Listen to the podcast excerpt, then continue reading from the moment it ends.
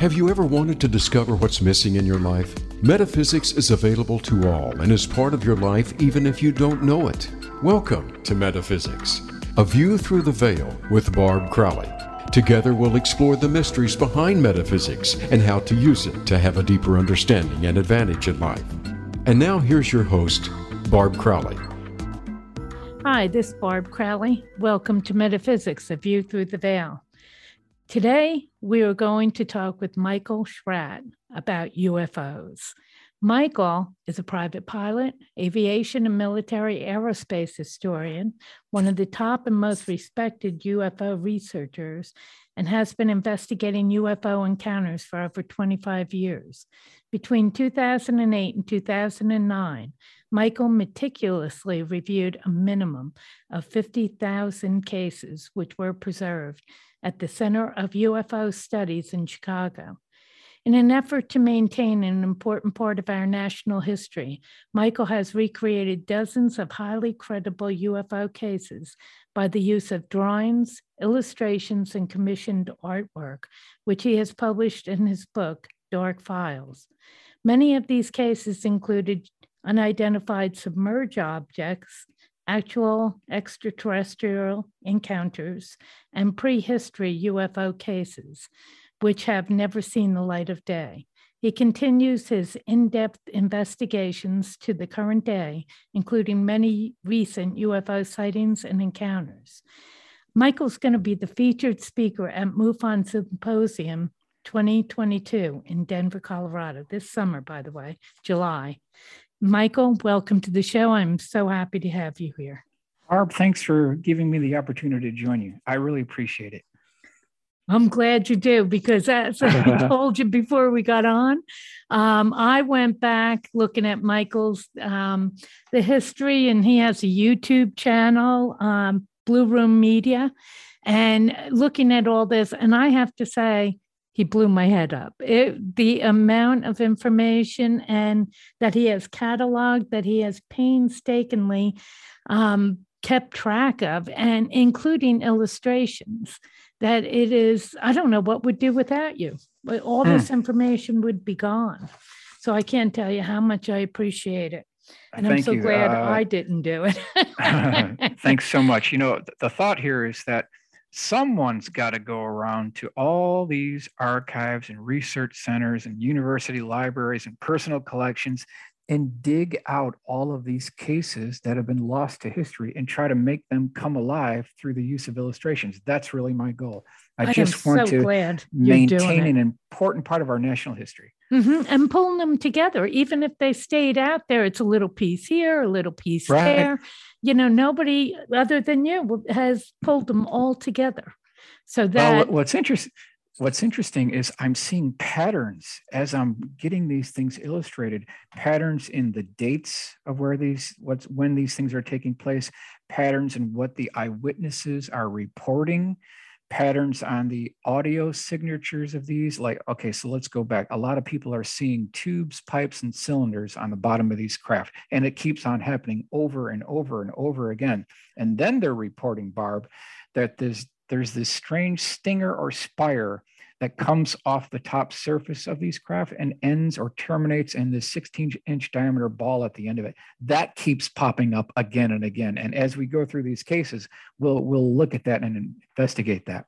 Okay, they're like antennae then, yeah, like in Chicago. Like like, like antennae, yeah. Yeah. Right. And they, but the end never comes off, does it? You know how some of the lights will leave the mothership? Um, not when it's connected to a spire. No, I haven't heard yeah. of any cases where they're where they're taking off. No. Mm-mm. It's fascinating to hear about patterns, though. Yeah. Um, all right, I'm going to turn it to you. There is so much information, only you can do it. So you're oh, on. Okay. all right. Well, first of all, thank, thanks again, Barbara. I really do appreciate it.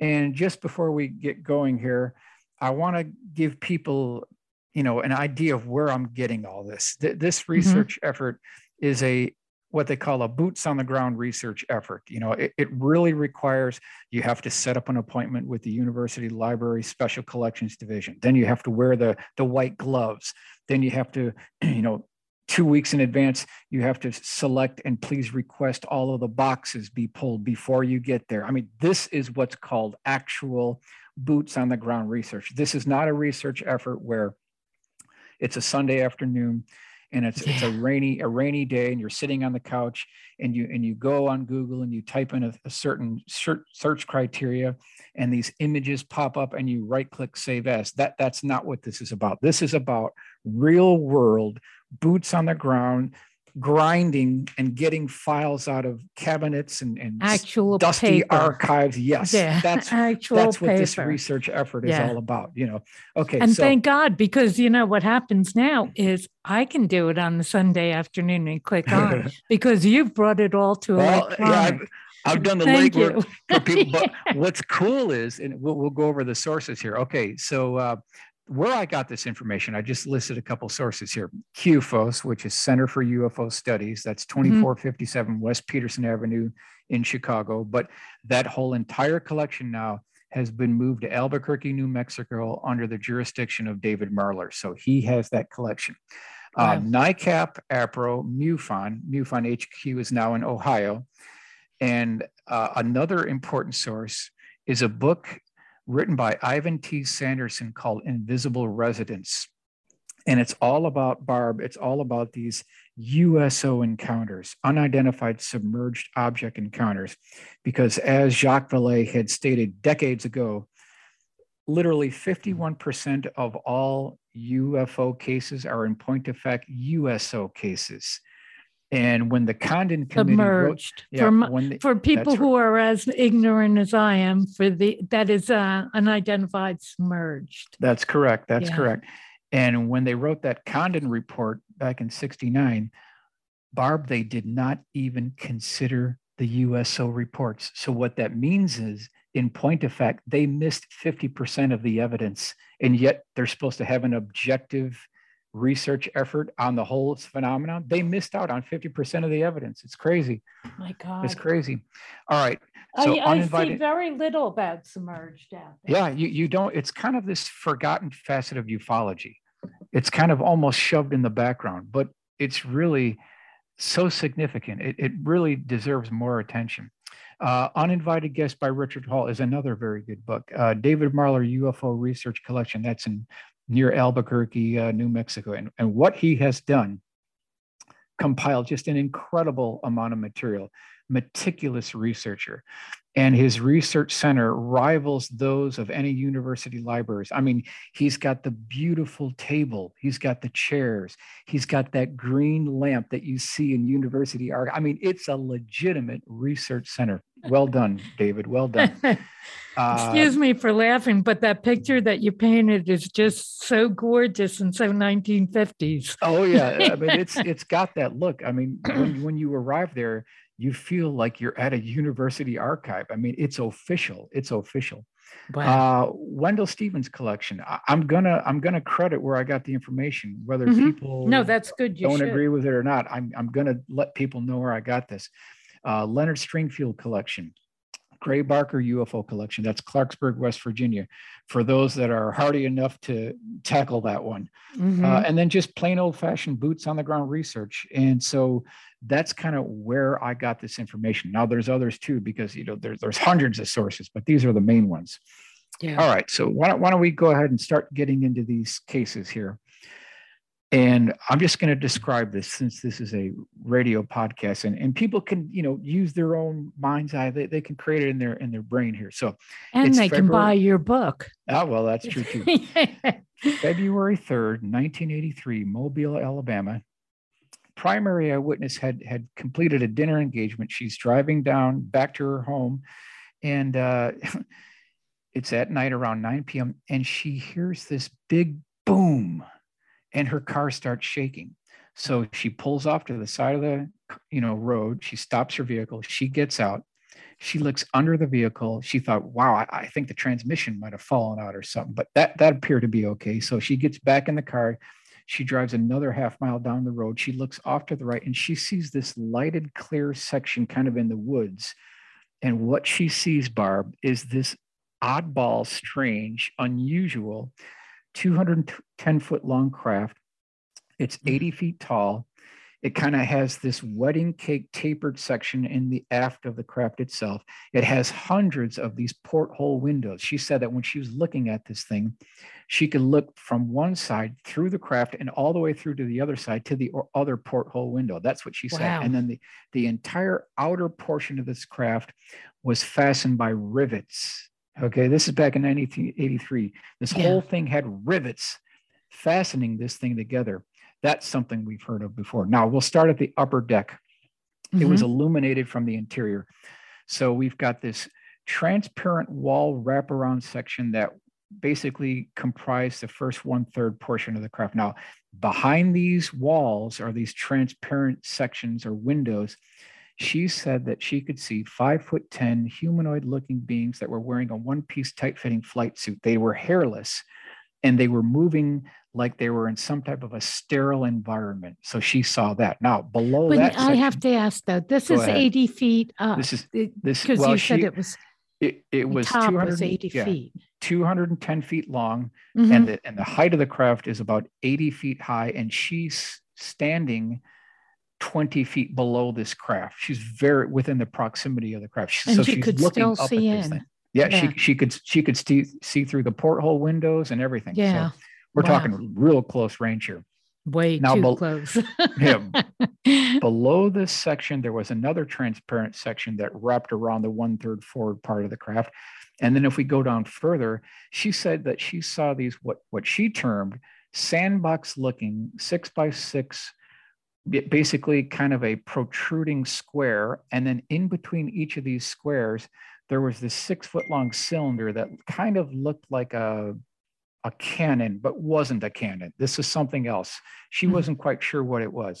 Now below that there was this, you could call it a door that was closing from right to left. And on the left side of this door she said she could see a wall. And on this wall it had pipes it had tubes it had silencers and that that is something that has been reported at least 15 times within the archives now A lot of these craft have pipes and cylinders That's what I'm thinking. wall. This is mechanical. it's mechanical that's right Yeah. it's mechanical. Now, I don't know how she saw the next part, but I'm just going to tell it to you anyway. You know, Okay. just- it's my job to report it as is. I'm not going to add anything to it.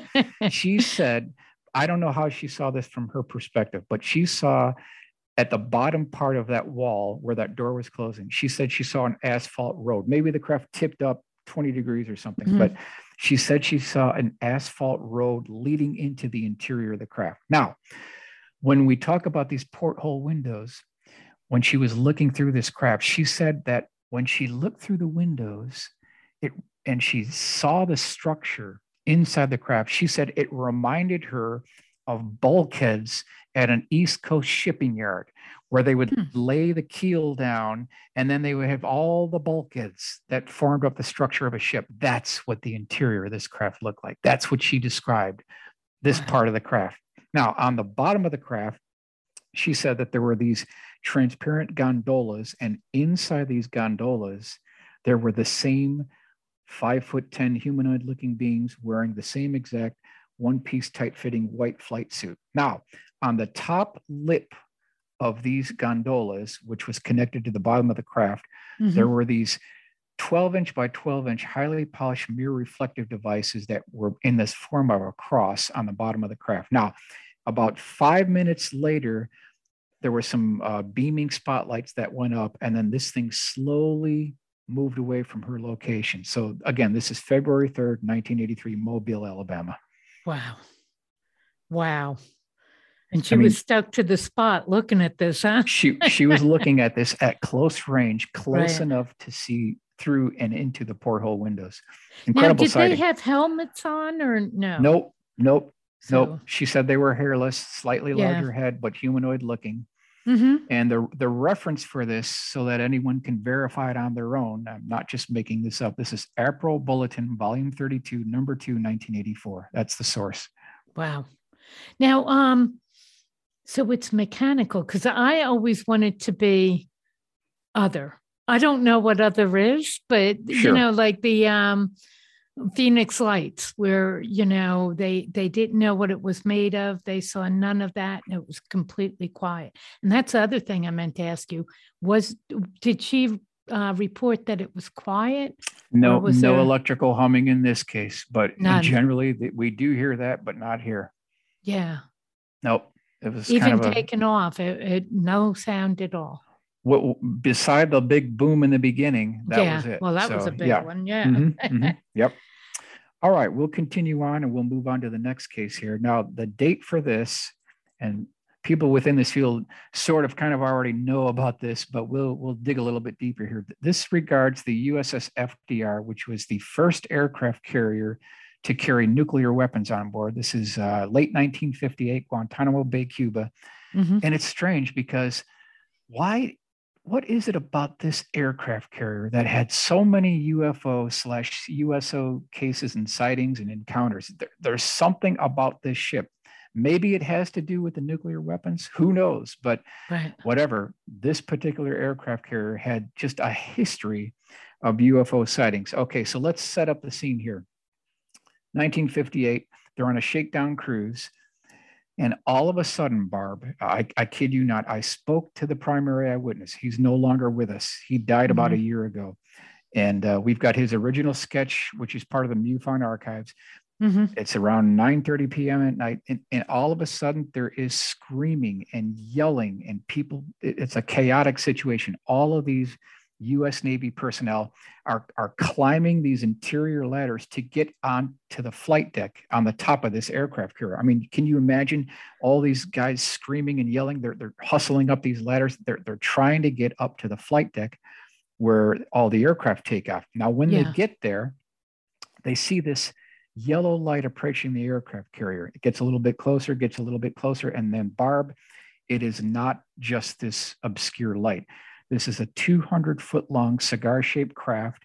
It has square windows, and the men on the deck could look into these windows and they saw what looked like humanoid beings walking back and forth between these windows. And they felt heat radiating off this craft onto their faces. So it's hmm. Barb, it's not just a CE2 case, it's a CE3 case because there were physical effects and they saw they saw beings of some kind. So that qualifies it as a CE2 and a CE3. Now, what happened next is, you know, again, they could feel the heat coming off this thing. Right. One of these beings, whatever or whoever it was, raised his hand above his head and was waving to the guys below, ah. like Oh. he was actually waving. And what's Yeah. great is we have the original sketch from the eyewitness showing this being waving to the guys below. I mean, it's it's great. Did so they not- wave back? Oh, well, I, I'm sure probably some of the naval I personnel don't did, know. but yeah. So uh, I mean, it's it's great. So there's it's tw- at least 25 other naval personnel uh, saw this. So it's not Yeah. just the primary eyewitness. There were others as well. Um, okay, and we did a full color rendering, which can't see here in this interview, but uh, credit goes to Tom Bogan for doing the full color rendering. And uh, there's an Now- internal newsletter called Flat Top, which which described this uh, in detail. And the primary witness, his name is Chester Grzinski. So this is late 1958, Guantanamo Bay, Cuba. Mhm. Now you said though, what about this this ship or this aircraft carrier Right. that um, UFOs were attractive attractive to UFOs? Yeah, this, this is How many the only, others did they say? Uh, I I have heard of at least two other UFO counter, encounters with the FDR beside Mhm. this one. So as far as I know, there's at least three. I'm sure there's probably many more. Now the way this whole thing ended is when when this case was over and uh, they actually had intelligence people go onto the aircraft carrier, and the the the excuse they used is they were they thought it was gambling below decks. That's the excuse they used what to what does that have to do with Well, I know it has nothing to do with it, but that's the excuse they used to Oh, like geez. confiscate the records and the logbooks and Oh, I you guys see. are gambling Yeah, below yeah, decks and we're gonna yeah. we're gonna take all the evidence. That's what they did.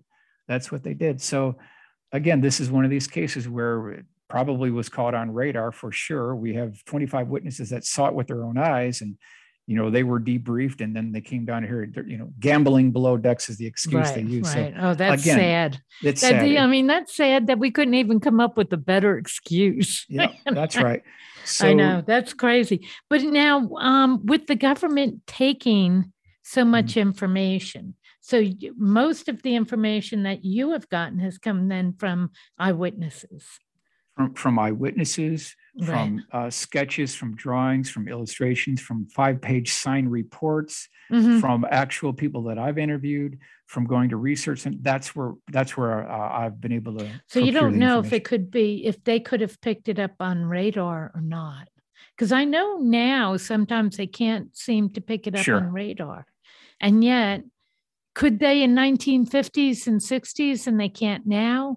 Or it's been true all the way through that sometimes Well- they can and sometimes they can't.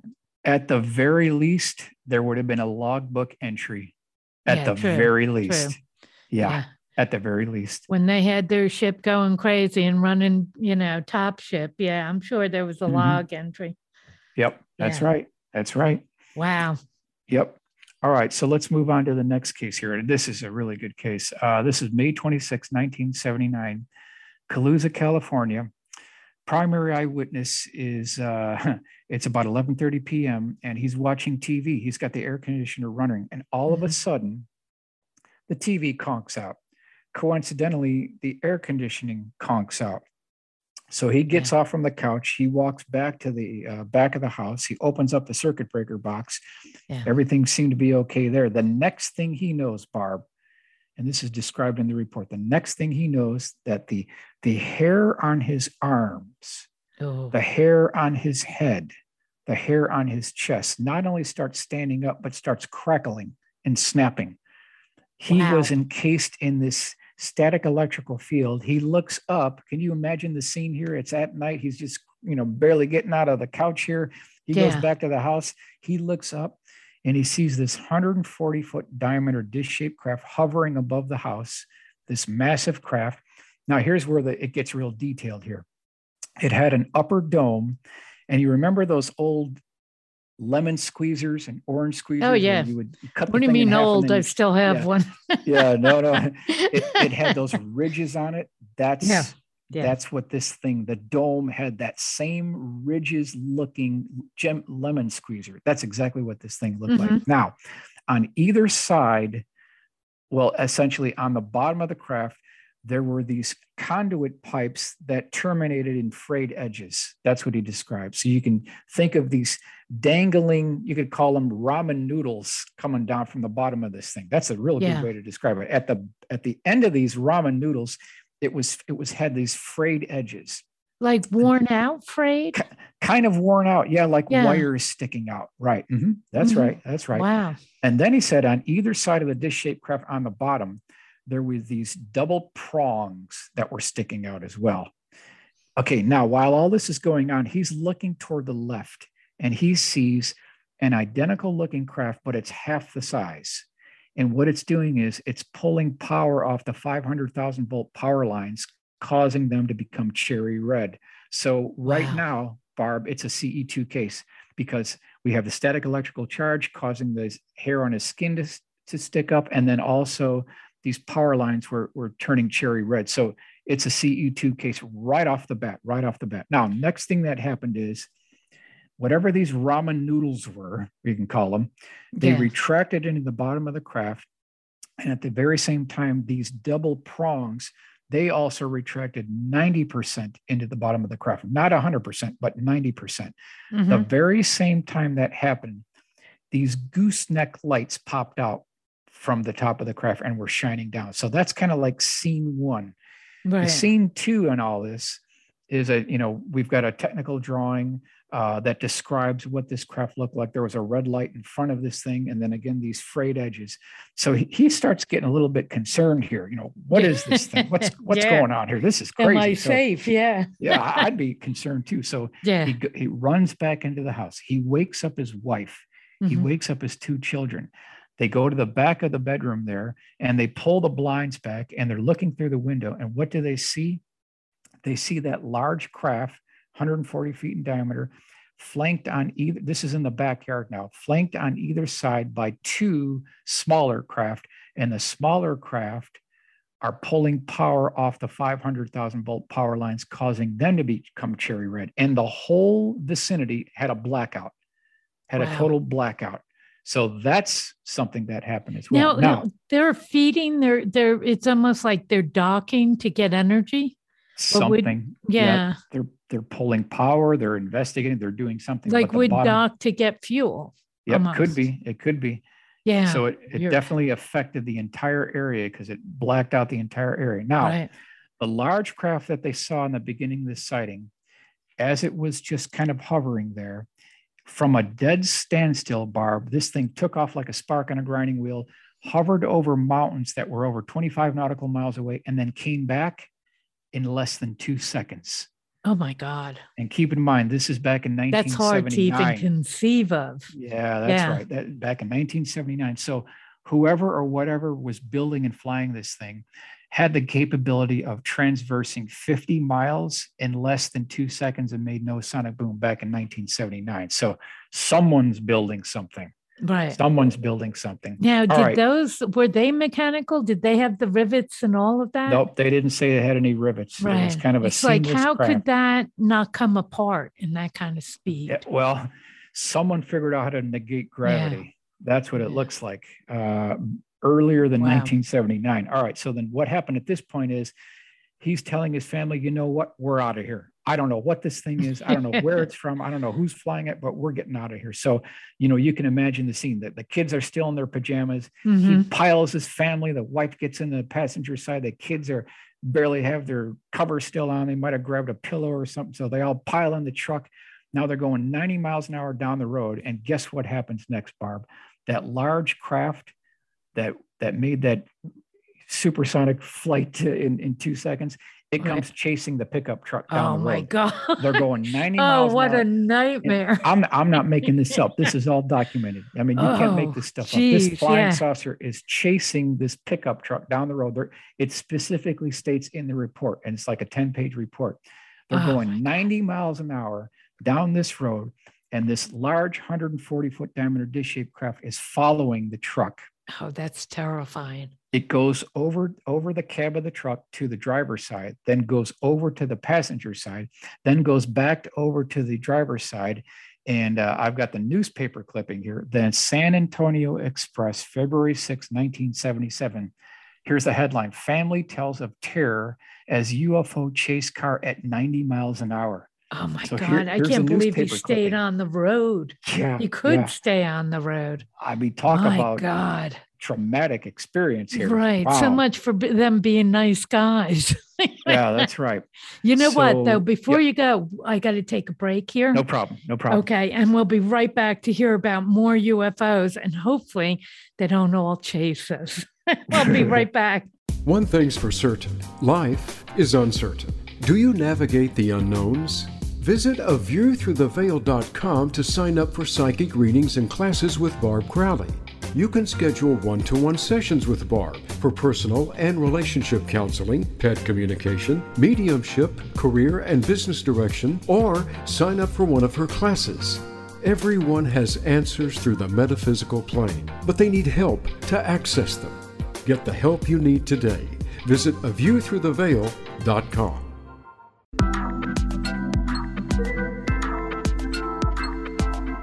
You are listening to Metaphysics, a view through the veil with Barb Crowley. To reach the live show, please call into 1 888 346 9141. That's 1 888 346 9141. You may also send an email to a view through the veil at gmail.com. Now back to the show.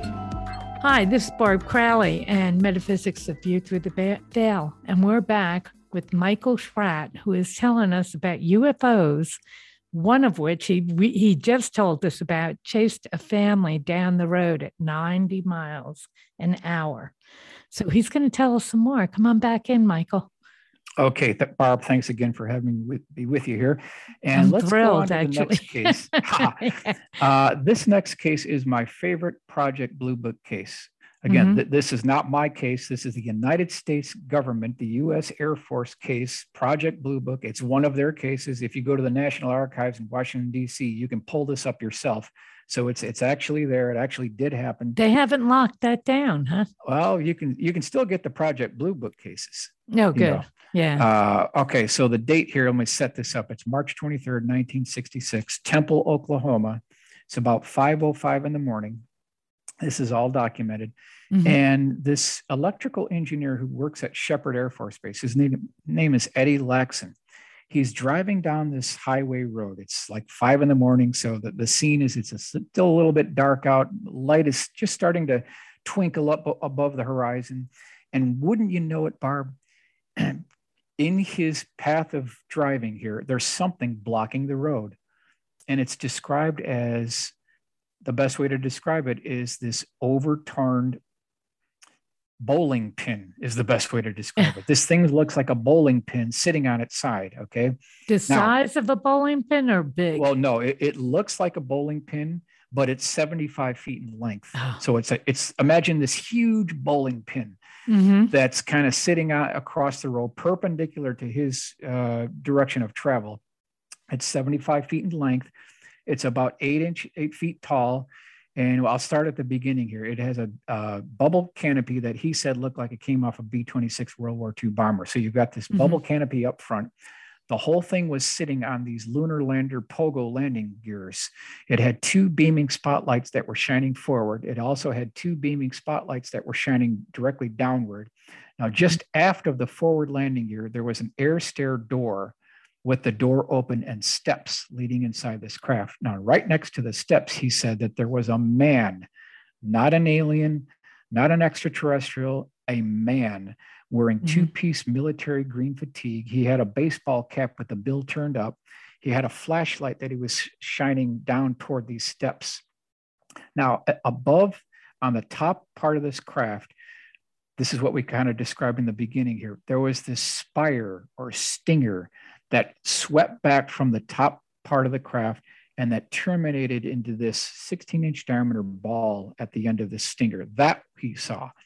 Now, aft of the air stair door, this is all on the right side of the craft, and he, he's seeing all this. Mm-hmm. Okay, there was this about a three and a half diameter porthole window that was basically separated into four equal pie segments. Now, aft of this porthole window, he said written in black letters was the designation from vertical top to bottom. TL4768 was written on the side of the craft. TL4768. Now, at the very end of this craft, there were these flight controls that were way too small to be aerodynamically effective. I mean, we're talking these tiny little fins at the very back of it. It, it certainly didn't seem that it had any type of aerodynamic effectiveness. Now, when the whoever this man was with the green military fatigue, when he saw that he was being watched by Eddie Laxson, he immediately, and I'm talking immediately, climbed up these air stair doors. He closed the door, just like when you board a commercial airliner and they're mm-hmm. getting ready to take off, they close that door. That's what this guy did. He closed this door. And then Eddie Laxson said there was a high pitched drilling noise. And this is something that comes up again and again and again. There's always this high pitched drilling noise, like someone took an electric drill and pulled the trigger on it, and it just made this high pitched noise. Yeah. This craft took off from the ground. It hovered about 50 feet above the ground. And then, Barb, this thing took off like a spark on a grinding wheel and made no sonic boom. This is back in 1966. And this had to be ours then. Yeah, that's the point of it. Yeah. He said he said it was a man, it wasn't an alien. He was mm-hmm. wearing a baseball cap. In fact, in the report, he said that if he went downtown and saw the guy that afternoon, he could recognize him. That's how close, that close. he was. Oh, he wow. That close. He right. was that close. Why? And yeah. Why did they land on a highway? Well, it, you know, it, it looks like they were. He was trying to make repairs or investigate something or something.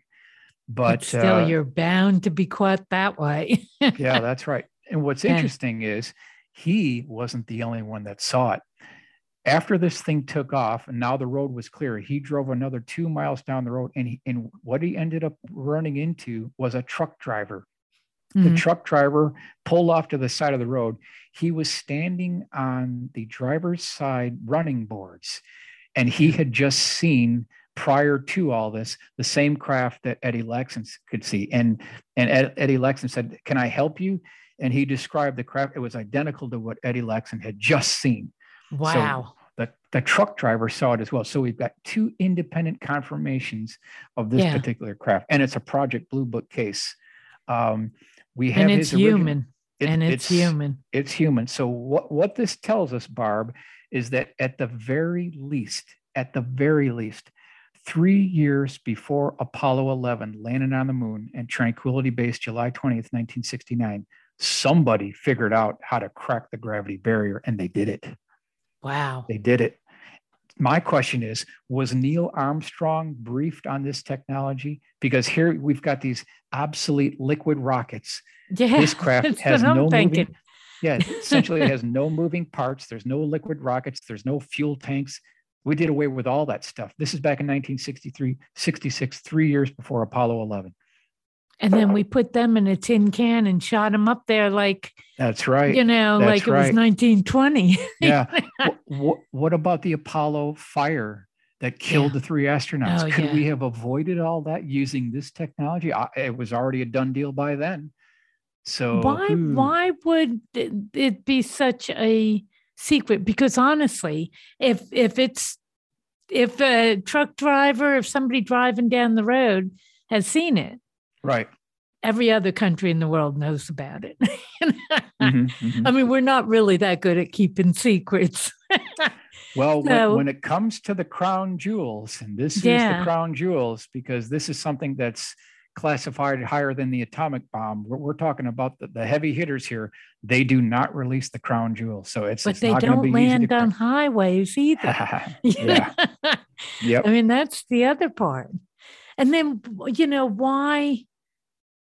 Why by now? It's 50 years later. I know. I know. Why are we not using this technology? The- All the- of us. Well, part of it has to do with the utilities, right? Because the propulsion systems associated with these craft could doom the oil industry, could Yeah. doom the nuclear energy plants, all of the windmills. Every coal fire plant could be out of business overnight if this propulsion system could be released into the public domain. We could change the world overnight with this, but it's still profitable, and trillions of dollars are being made in profits from all the utilities. And so that's why this thing is so under wraps. but our part trade is the earth. At this point, Oh, that's right. you know, our That's right. trade is the earth. I mean, That's what good is money if you have no earth? That's right. That's right. Oh my that's right. God. You got it. You got it. You got it.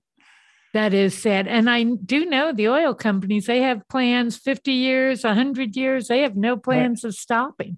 Yeah. I mean, are we just going to keep on smogging up all our cities with these internal combustion engines? Even if we went electric, it Right. would still, you know, it would still, the infrastructure is just not there just quite yet. And that, now you're going to take and close all the gas stations around the country. That's going to take years. Well, not only that, from what I understand, it takes a long time to charge up that electric car. Well, And you know, then- none of us are stopping for an hour Well, or two. That's true. That's true. Yeah. And it, it takes a coal fire plant to run the To do the generator to- electric. To, to, do the electric. So Yeah, how much better I off know. are you? when are we going to get over this? But That's right. 50 years. I mean, it's over 50 years. Um, Well, and think- why has no other country? Why have we not seen it anywhere else? Because I'm looking at Ukraine and and you know Russia and all this, and they're firing rockets that you know they're World War II. That's right. You well, know, I mean, really, and war, just war. How crazy is this? right. That's right. That's right. Now, one thing, one thing I didn't mention is Eddie Laxson, when he was looking at this uh, man here, he said that on his shoulder, he had these ranking symbols, kind of like Mhm. when you see a naval uh, admiral walk into a room, he's got these Yeah. ranking symbols on his shoulder. That's what this guy had on his too. So that's an interesting point. I thought that was That important is. to highlight. Yep. Right, that is. And the president doesn't know about these things. My Uh, well, the- understanding it's the- the- need to know, and if they Yeah. don't ask, they don't know. That's right. The, the president is nothing more than a temporary employee. That's all he is. In four years, he's gone. So they're not going to tell him anything. God, this feels terrible. Now you can see how deep this rabbit hole goes, you know. Yeah, yeah. But why do they parade it out like Phoenix Lights? I mean, why um, let it be seen? That's one thing. And then the other thing is, what about where they were seeing people that didn't look, that were humanoid, but not human? Well, one reason is number one is they're brazen. That's reason number Mm. one. They do it because they can. Number two is they they want to play the alien card.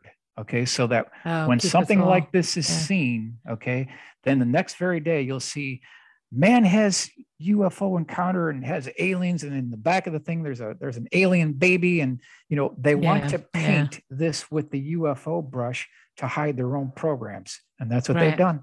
And, and it's worked for 50 years. Why would they stop now? As my friend Yeah, said. but, but but yeah, but all of the use, you know, at this point, they could have phased all of this in.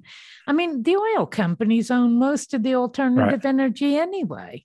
So they could have phased all of this in and we could have been using this technology. yeah, they, they could have essentially what we got here, Barb, is we've got a lost century. We've lost a hundred Mm. years at the minimum. We've got a lot, how an entire sad. century Yeah. has been completely lost.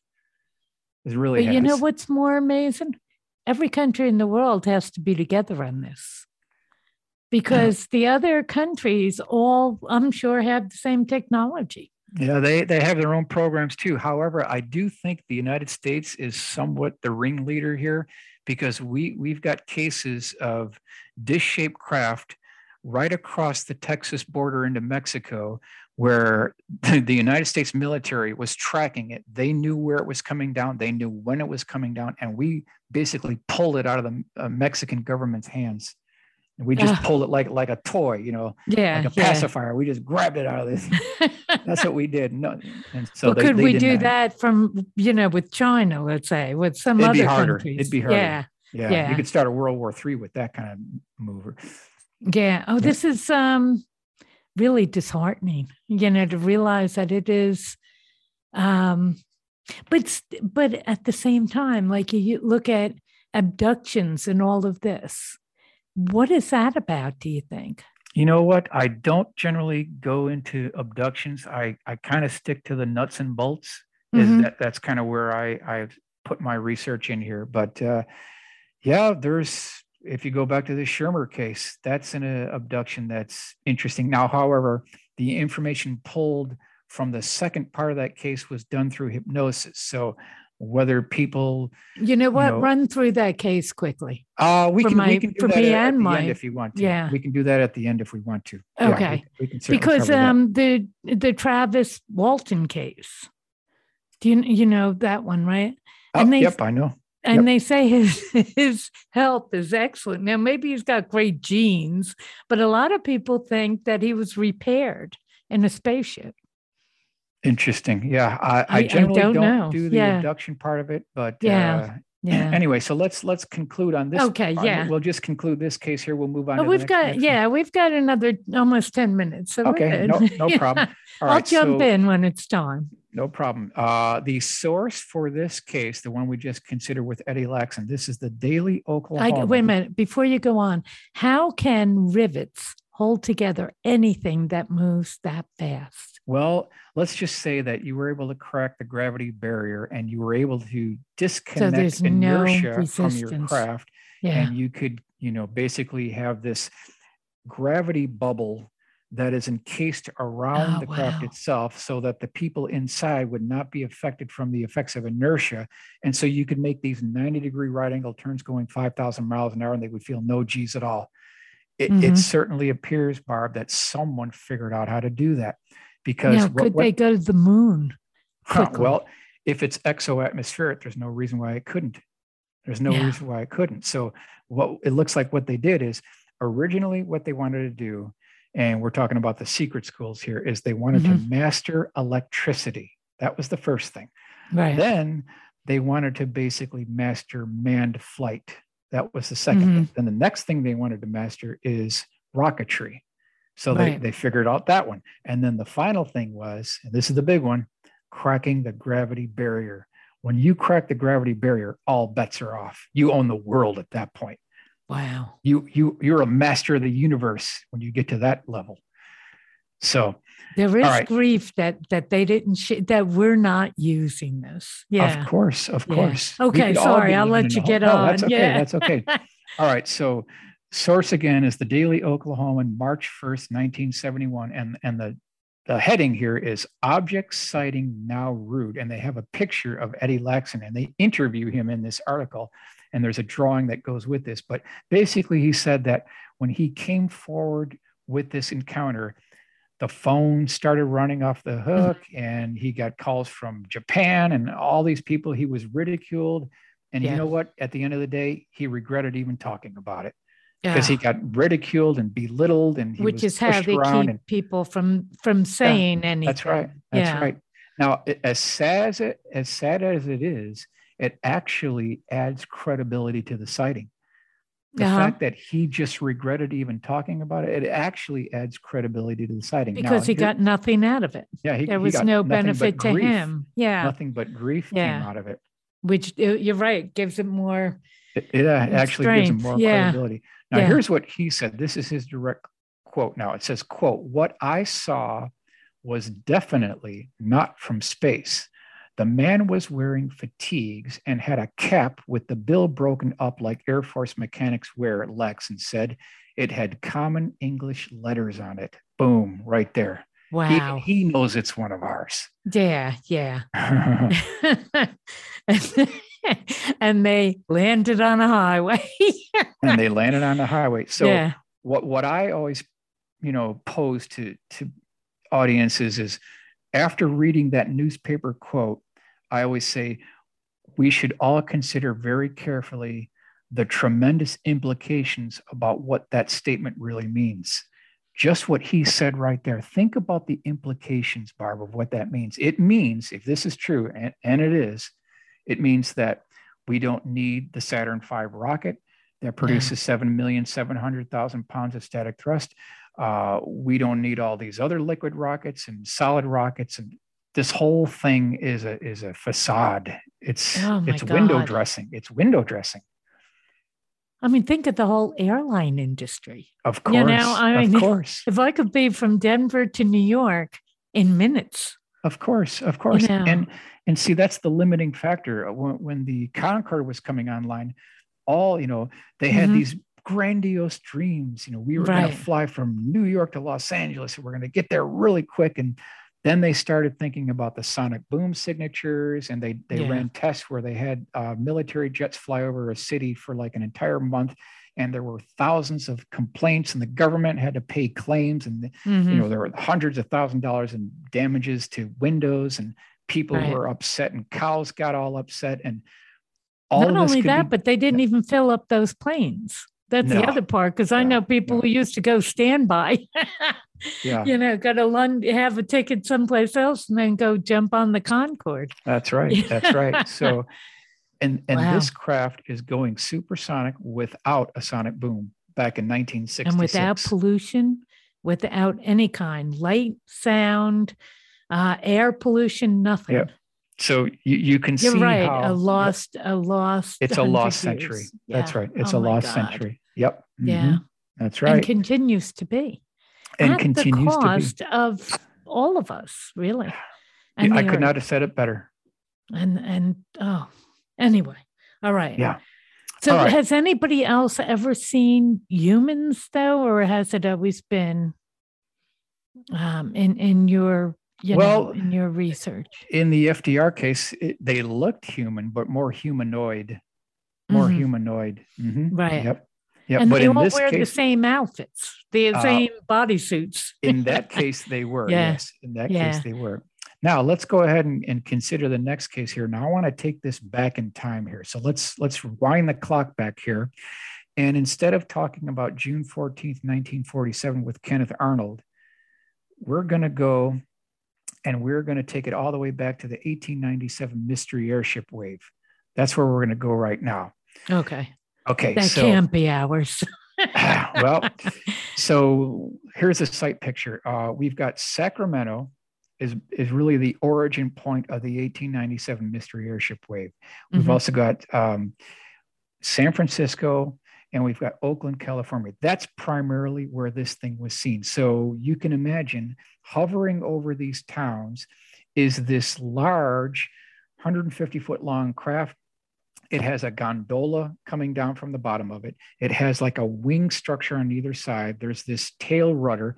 And then, Barb, people said that there were these powerful beaming spotlights that were shining down to the ground below. And Mhm. so when, when this thing is hovering over town, you've got people screaming. They're running from one side of the street to the next. You've got uh, you've got covered wagons overturning. We've got horses bolting from one side to the other, just like a chaotic situation. And here you've got this strange looking, it looks like a steampunk strange contraption hovering over the city. In many cases, there were anchors that were lowered from these craft, and laughter could be heard from these craft, and big black dogs were seen on the top deck of these craft. And when these craft landed for quote unquote repairs, Mhm. there were people that ran up and saw these quote unquote pilots. Okay. yeah. And guess what they were wearing? Barb, guess what they were Not a clue. Smoke colored glasses is what they were wearing. Mhm. what do you mean smoke colored glasses? Well, like like if you go skiing yeah, somewhere yeah. in in you know like uh, Colorado or something, and Mhm. And these skiers Very wear these- fashionable, but really, yeah, yeah. they they wear these glasses with these uh, shades on them to protect their eye from the From reflection. the yeah. that's yeah. that's what these guys were wearing. They were wearing. Now you know what it sounded to me like the blimp. Kind of like Remember the, blimp. Goodyear blimp? Yep. It sounded Kinda like like the blimp. that. Now and, here's and that could have easily been alive at that time. I mean, we talk about the 1920s, but it doesn't mean the technology wasn't there before. Now, here, here's the hypothesis. I, I believe that Walter Bosley has cracked this case, I, so I have to give him credit. But if you think about what the people, the witnesses are talking about here, uh, they also mention that in some cases, letters were dropped from these craft. And that when the people picked up the letters Mhm. and they read them, the letters stated that basically they said that we figured out a propulsion method that will revolutionize locomotion. That's the wording they used. Wow. So these guys were, were bold enough to state that, hey, Yeah. we figured something out. You know, yeah, yeah, yeah. We. We're we not gonna got tell it. you Yeah. about it, but we figured something out here. yeah, yeah. Okay. And using So- locomotion, you're right, because that was the only other mechanical motion out there And, at 1890. Yeah, Yeah. 1897. So let, Yeah. let's think about what what happened prior to 1897. And this is in California, West Coast, okay? Mhm. And and this kind of it explains why California is such a, a ridiculous state, right? Why why is everything in California overpriced? Why do they have this, you know, I don't know. They just everything here is twice as expensive as it should be. It's I'm thinking crowded. you're there, right? Paying those crazy No. prices. Yeah. yeah. Yeah. and uh, they uh, it's just okay so let's say let's say it's 1849 right Mhm. and the california gold rush is really Yeah. kicking in here and you've got people from the east coast that heard about this strange place called california that if you can get there you can be rich overnight you know, yeah. and, and y- people got dollar But signs it's also paradise in so many Well, ways, it- you know. Especially before they put in those freeways.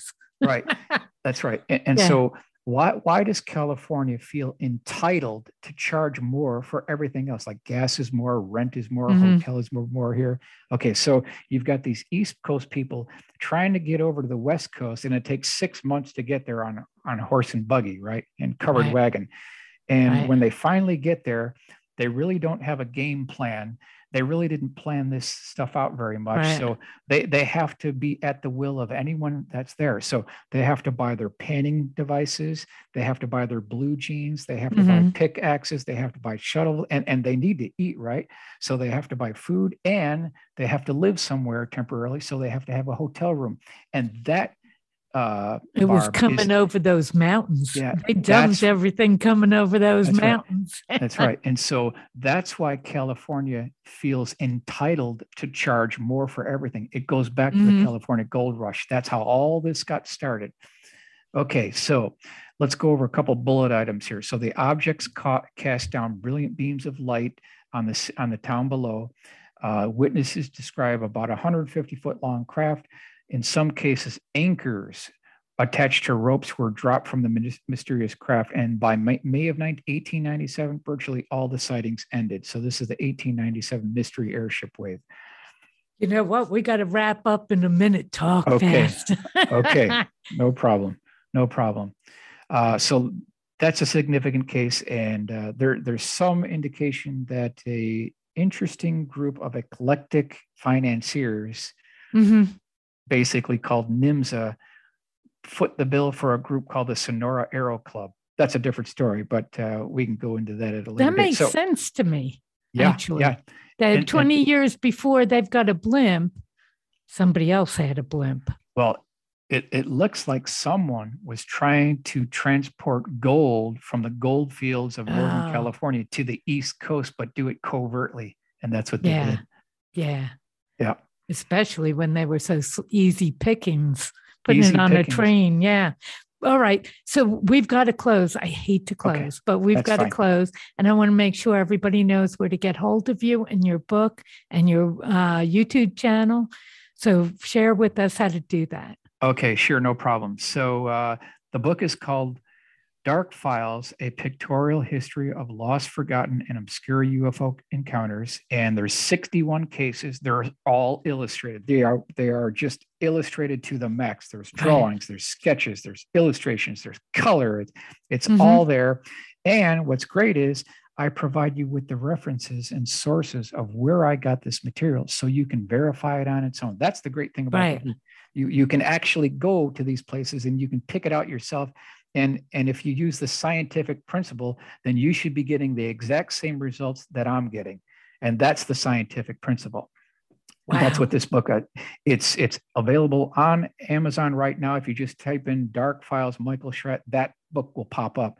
My youtube channel is called blue room media every two days i'm putting up new cases there it's about a 15 minute episode and they're all illustrated I, I provide you with the references there and so those are the two things that we've got going right now God. And MUFON 2022. MUFON, Yeah. correct. July in Denver. that's correct that's correct Thank, thank you so much for being here. This has been fascinating, absolutely Barb. fascinating and heartbreaking.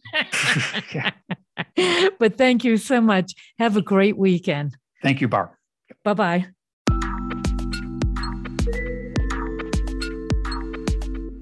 Thank you for joining us for Metaphysics, A View Through the Veil. Please tune in for another edition with your host, Barb Crowley, next Friday at 4 p.m. Eastern Time and 1 p.m. Pacific Time on the Voice America Empowerment Channel. Enjoy your upcoming weekend.